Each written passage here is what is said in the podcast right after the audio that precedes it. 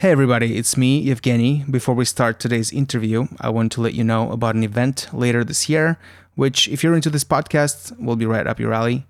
It's called Data Center World and it's scheduled for August 16th in Orlando, Florida. Data Center World is the leading conference and expo for data center and IT infrastructure professionals. It's the only industry event that delivers exclusive state of the data center research findings, in depth workshops, 50 plus conference sessions, keynotes from industry luminaries, the largest offering of data center technology solutions, and unlimited networking opportunities. Find out more about the event and register at www.datacenterworld.com. That's www.datacenterworld.com. Hope to see you there. Hey, everybody. Welcome to the Data Center Podcast. We have with us today Raj Yavatkar. He's the Chief Technology Officer at Juniper Networks. Raj, thank you so much for taking the time. Oh, thank you. My pleasure is mine. Thanks. Um, I want to kind of summarize your background first. Uh, you spent 10 years at Intel as an Intel Fellow, then you went to VMware, spent four years there in senior executive roles. Then you went to Google and spent two years there working on Google Cloud Networking. And at the start of last year, you became CTO of Juniper. You replaced Bikash Koley. Um, Bikash went back to Google to head uh, Google Global Networking. Um, Google's obviously doing something right, attracting top networking talent.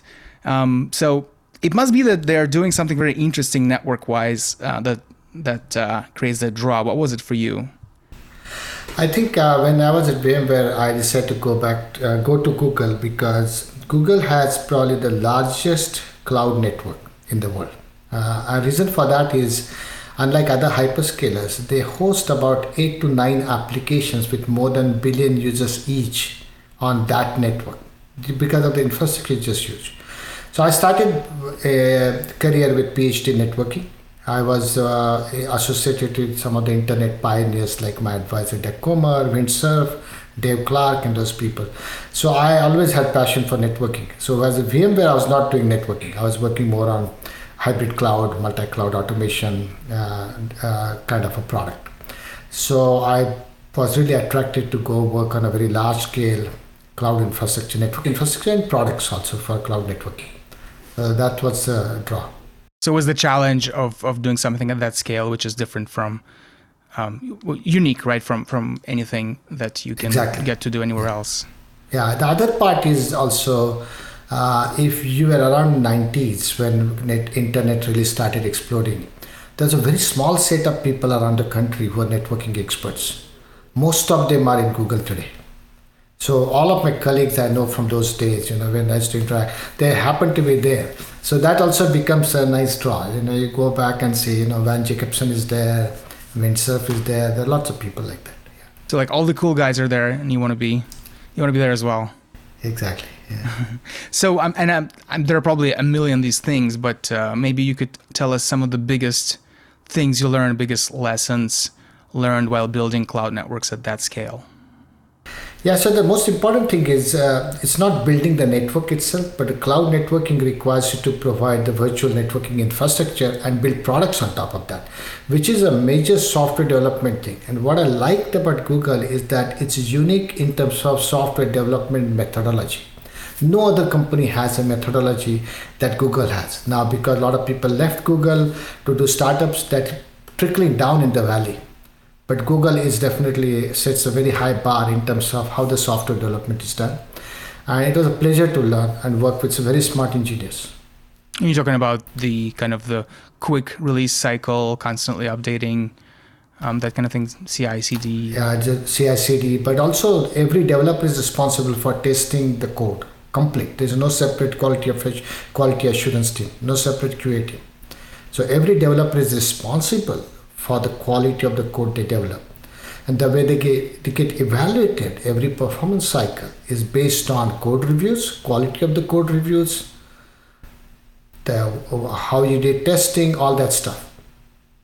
And this is all automated in terms of tools. It sounds great. Um, I need to apply that model to to editing and writing. If if every journalist is responsible for quality of their own article, my, my life would be so much easier. So let's rewind a little bit to your time at VMware. One of the biggest achievements there for you was VMware Cloud Foundation. Pretty successful piece of technology. uh, pretty fundamental to VMware's business right now. What was your role in creating that platform?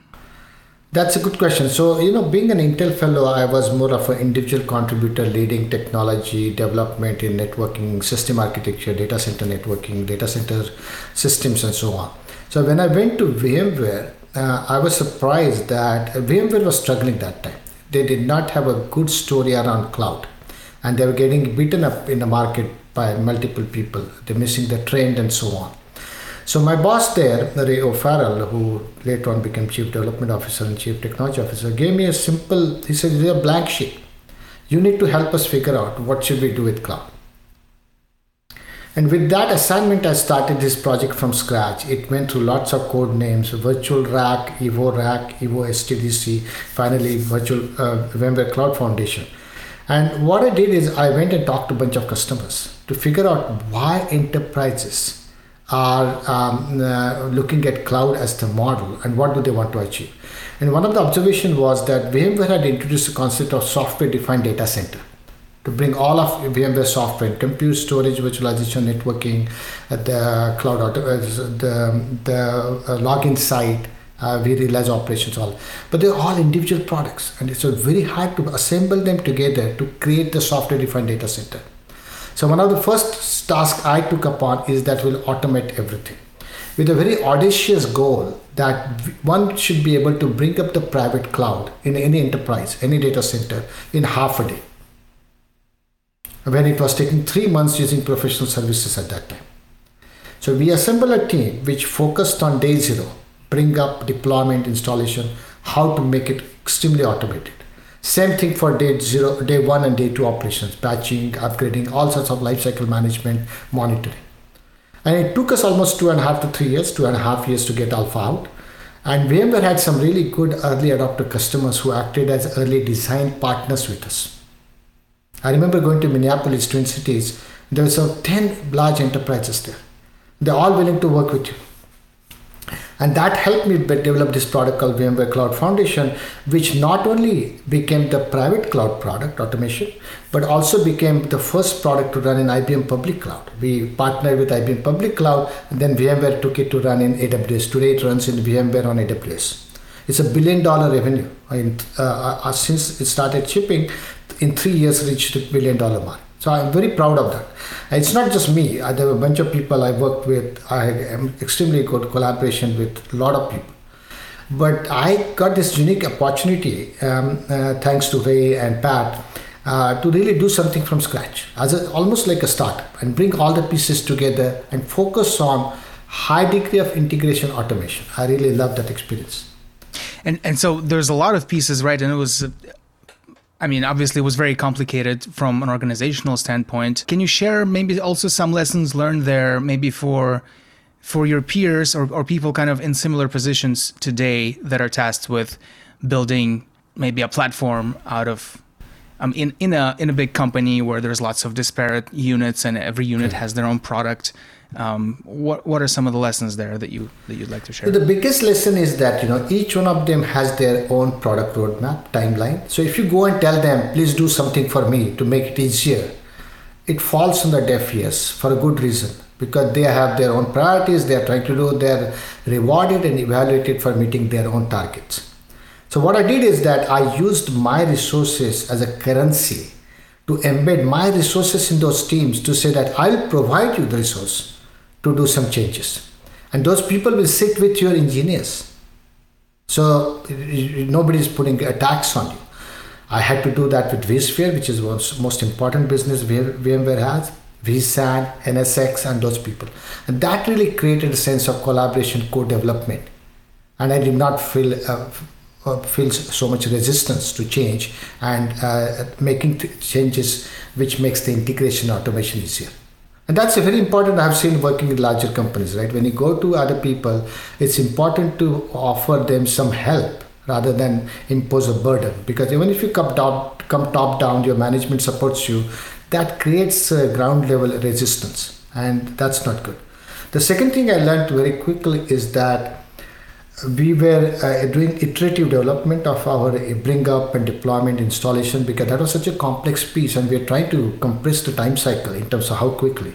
So getting this in the hands of some early customers and let them try out and give us the feedback was another good thing that really helped us. And you're now cto in this role for about one year. You were previously pretty senior as well. How is being cto different from being one or two steps maybe below the corporate hierarchy so I think uh, uh, one of the most important differences I see is that you have to take a now corporate level view.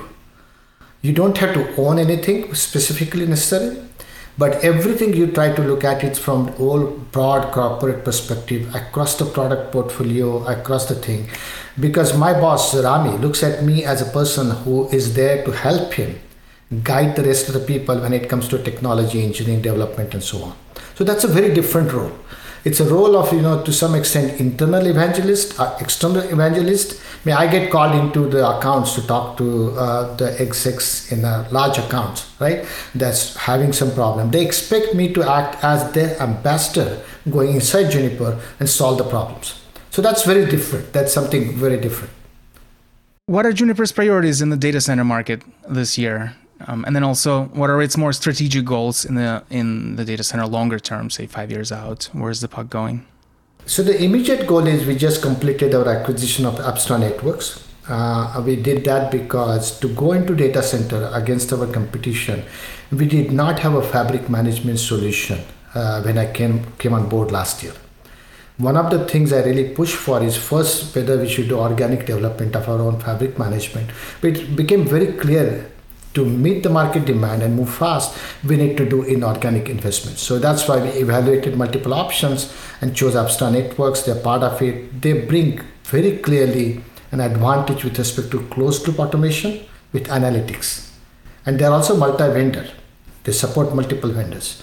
So this becomes a good insertion point, not just in greenfield data centers, but even a brownfield where they already have some vendor, but we can go in and insert ourselves from our fabric perspective while providing the value they provide to closed loop automation and analytics. But my ambition for Juniper is to go beyond fabric management and automation. I'm looking at it from data center automation perspective. When I talk to many cloud majors and data center operators, they all have aspiration to achieve hyperscaler like operations experience. They look at these big hyperscalers and say that with small SRE team, they manage the large data center. They don't divide into network, storage, compute. It's all together, right? And they're able to correlate. They're able to do uh, root cause diagnostics and mediation very quickly, right? With the SLA of three hours to uh, 12 hours and 24 hours, not days. Everybody wants to be like that. To be able to do that, we need to provide them a data center automation solution which takes into account not just networking correlations with all the other workloads, all other loads like um, uh, compute storage, analytics, and provide uh, the level of automation that allows them to achieve that hyperscaler like operations experience. You're talking about not just from the networking perspective, right, but also compute and storage and everything else. Um, how, I guess, how far reaching do you see Juniper's role there?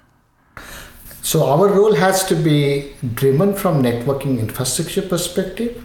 In some cases, plugging into third-party tools that are used also. But I'll give a concrete example, right? If you're a data center operator and you see an issue with one of our workloads, it could be that you are using disaggregated storage and one of your applications which is suppose AI ML or high performance computing application it's having some performance issues so sudden dip Going from there to root cause diagnostics, which might be one of the leaf switches link broke to the uh, um, spine switch, or maybe the buffers, deep buffer switches, are having contention for buffers. That level of diagnostics and correlation today takes a lot of time.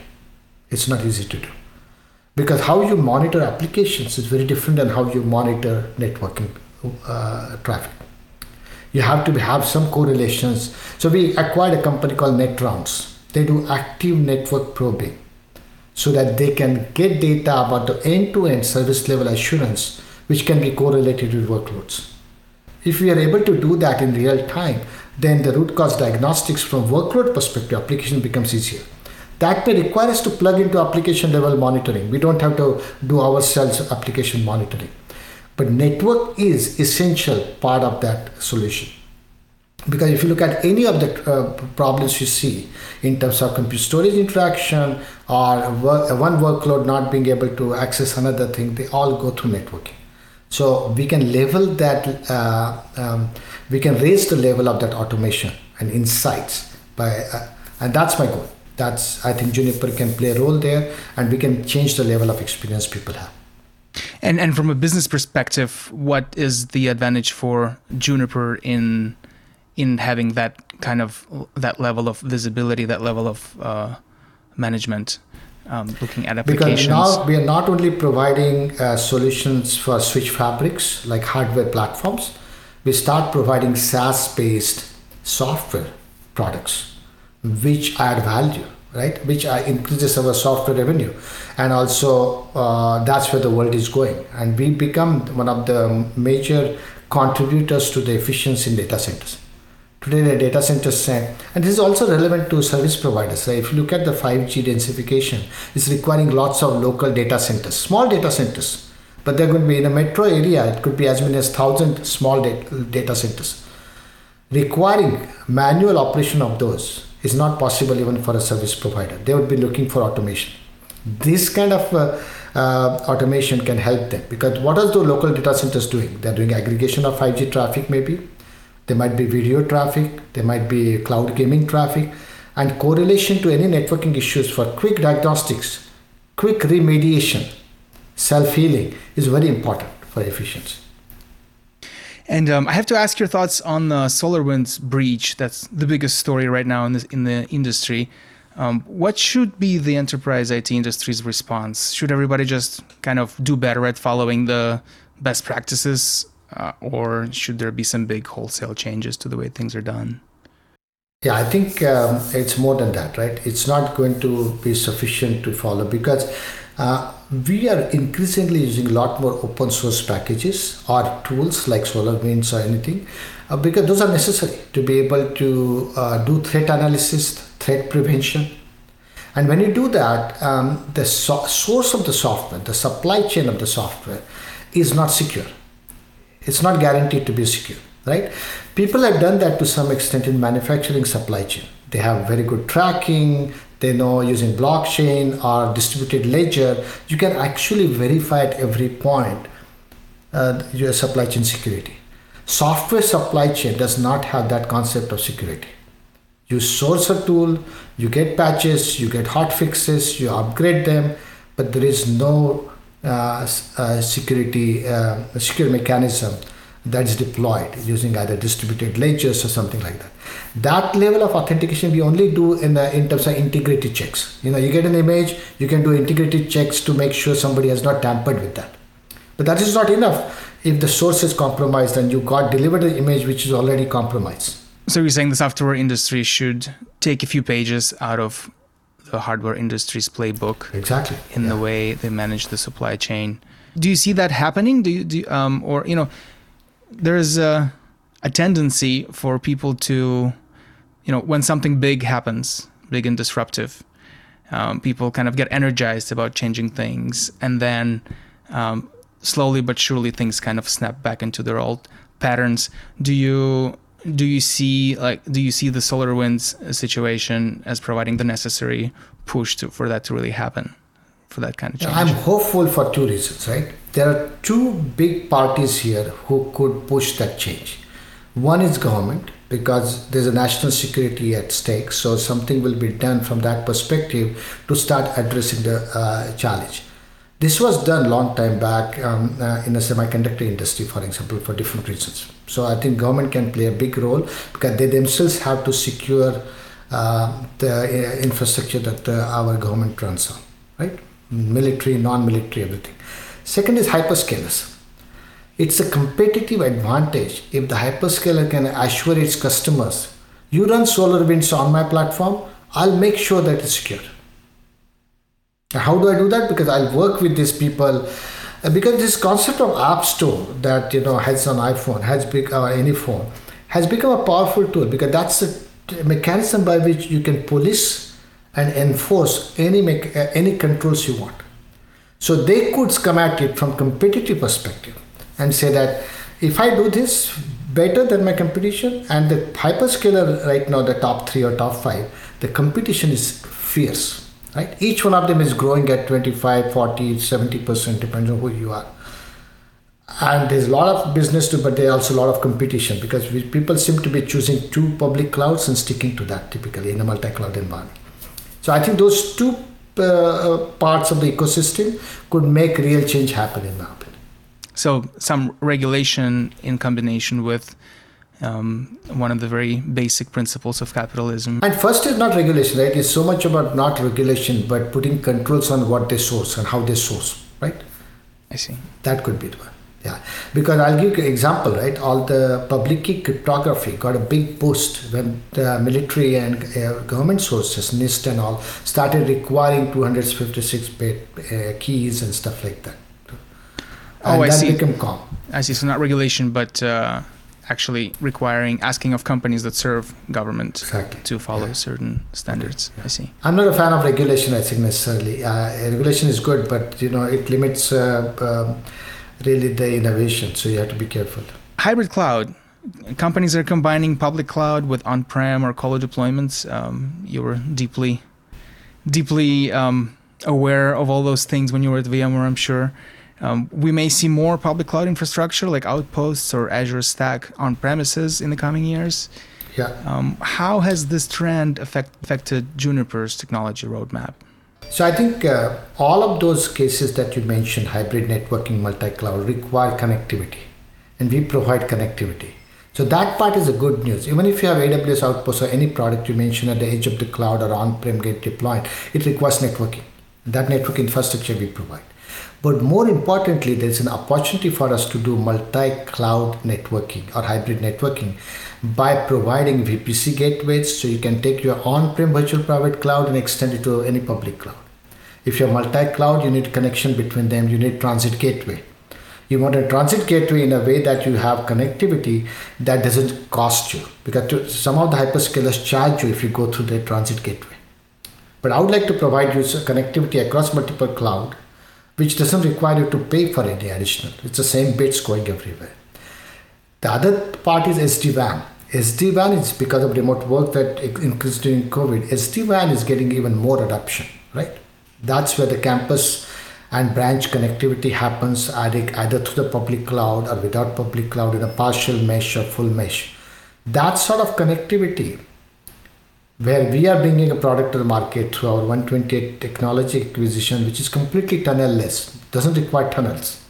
That's a big advantage to start using that as a way to provide hybrid connectivity. And you can combine security with that, so you don't have to have a centralized security sitting in some hyperscaler, which is distributed security through SD-WAN. That every time I do session-based routing and I go from a branch to campus in a direct connectivity, I can put security controls. All those as opportunities for Juniper without having to compete with hyperscalers, but be more complementary to them, but still exploit all these uh, opportunities. Another big trend is big hardware vendors, HP, Dell, pushing the hardware as a service idea. Um, is Yeah. is Juniper also going to eventually try to sell data center switches on demand as a subscription? Is that something you guys are looking at seriously?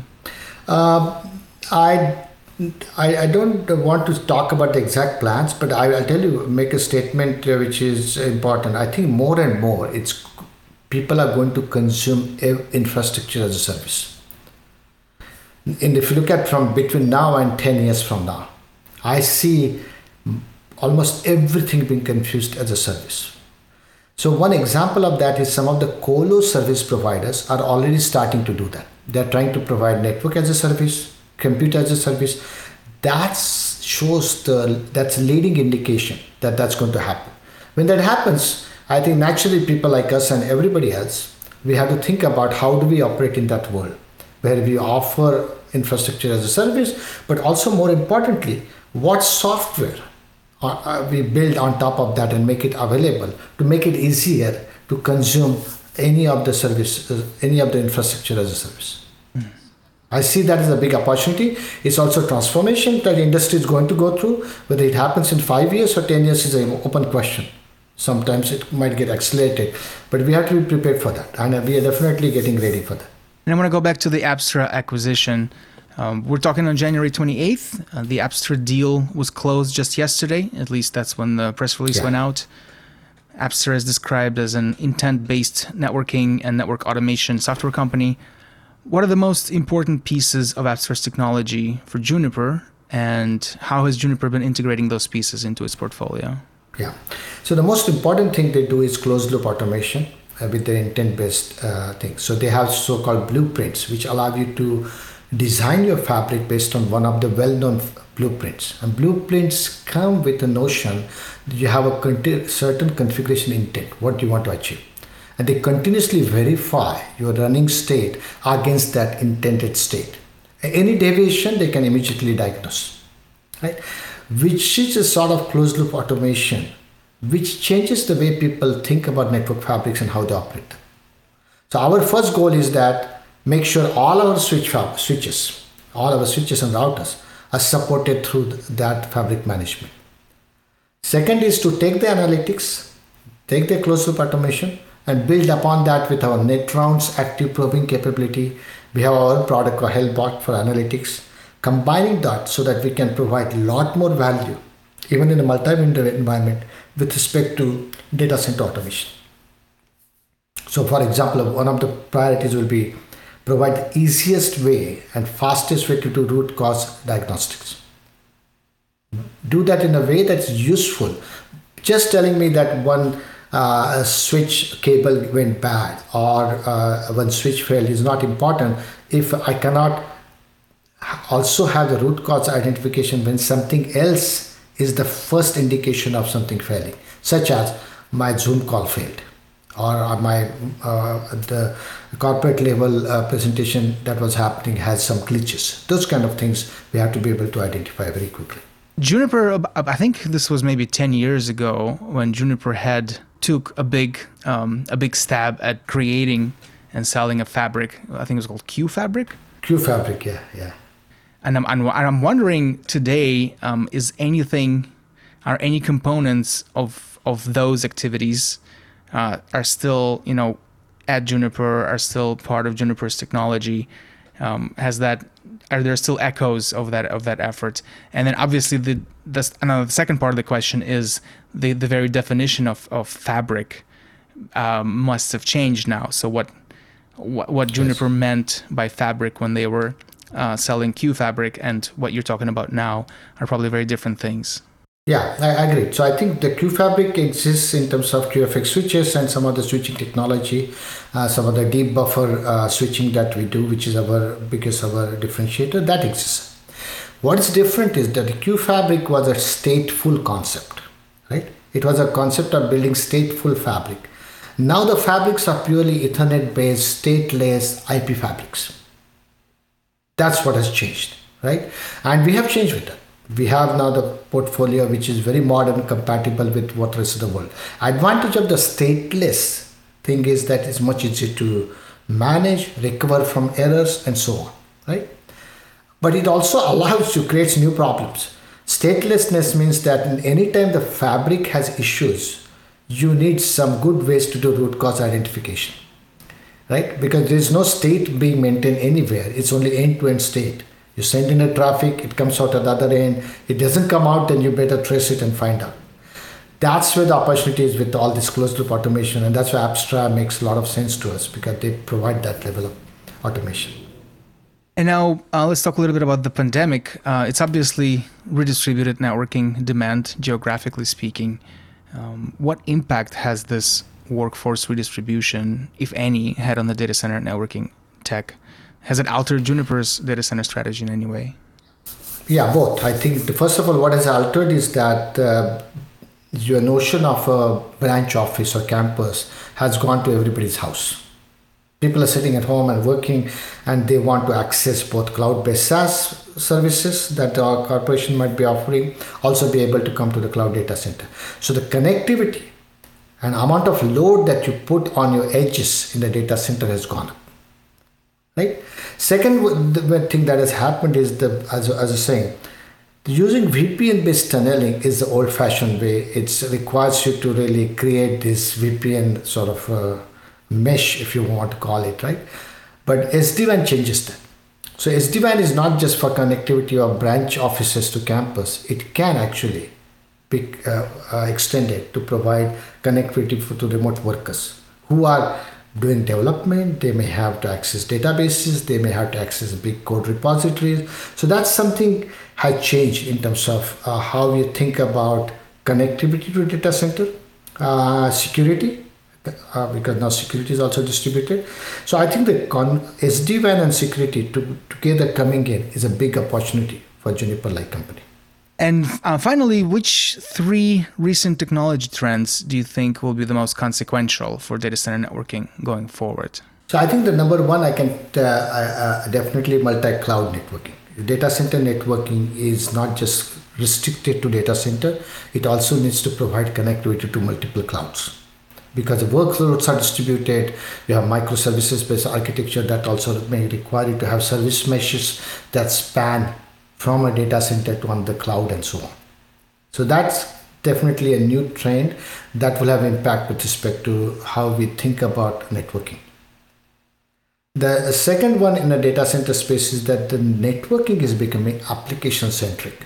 It's no longer just IP level networking because the microservices uh, based architecture with service meshes is making network more application centric. It's going to the end systems, and that's where you decide on connectivity, your policies, workload placements, distribution, and so on. So that's going to change how we think about networking data center. Does that so that sounds like that also changes the nature of the job of the network admin, network manager in the, in the data center. Um, yes, absolutely. Do you expect there to be a lot of um, learning curve? What, what does it mean for that for that for people in those roles? So I think there are two things happen to them. First of all, lines of business take charge of the networking because they are now consuming it from microservices service mesh point of view. So the service you offer to your lines of business is changing. It's not driven by you telling them, this is your connectivity, use it. They tell you what they want. They are deploying the workload which requires connectivity between the public cloud and data center and so on. So I think that changes the equation with respect to who has more control.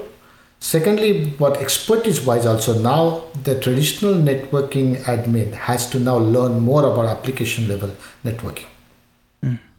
You know, I'm going to be doing load balancing security, all at the end system. This notion of smart NICs that everybody is now going for uh, has two reasons, in my opinion. One is, of course, x86 cores are very expensive.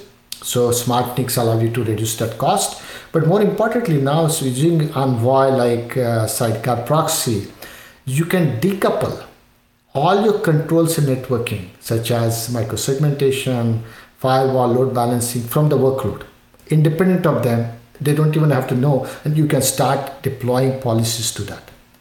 So I think, and uh, that will change how network administrator now looks at end system. Today, typically data center thinks of networking as a fabric, and end systems are managed by somebody else. But with the smart NIC, you're taking the peripher- uh, uh, perimeter of the network fabric, extending that to every network system, end system, independent of which hypervisor is running on it or which operating system is running on it. Now you can have uniform policies which span across end systems and network fabric with respect to network security, load balancing, workload placement, affinity policies, anti-affinity policies, and so on. That's a big change. Okay, so so multi-cloud, application level networking. Um, what's what's the third big thing? Um, third, third one is a. Um, uh, I think uh, it's it's a uh, it's, it's a, a, tricky one because um, automation has been talked about for a long time. Everybody likes to talk about automation. People have been talking about automation uh, for at least uh, 15 years. I remember there was a IBM Autonomics project, which basically said every system should be autonomic like our human body. We're still not there.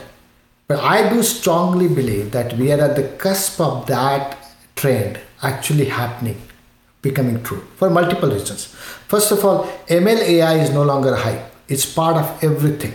You have so much data available and you have computing power to start processing it, applying it, learning from it. So things like predictive uh, um, analytic, self-diagnosis, self-remediation are practical things. And that trend is going to change the way data centers are designed, operated, in my opinion. But when I chose the third one, I was in two minds. I also want to mention, which you mentioned earlier, which really want to support, is that data centers have to deal with this new thing happening where everybody wants to consume infrastructure as a service, which means the data centers might migrate from on-prem to colo uh, locations. And if I'm a big IT, I would not have my own data center. Instead, I'll go to co-location provider say that you will host my data center and provide me compute storage networking as a service. That's also a big change. It's interesting because, so say maybe five, five to ten years ago, let's let's say five, it was you know as a service meant AWS, and and now now the the the narrative is more as a service doesn't necessarily mean public cloud. It means data center as a service, yeah. literal data center as a service building um, yeah. and power. And that has implication, right? You don't have to carry capex now on your book, right? It's only opex now, and that opex can be directly in line of business. So IT's role becomes very different. Okay, Raj, that's all I have. Thank you so much for your time. Really appreciate it. Thank you. I really enjoyed talking to you. Thank you.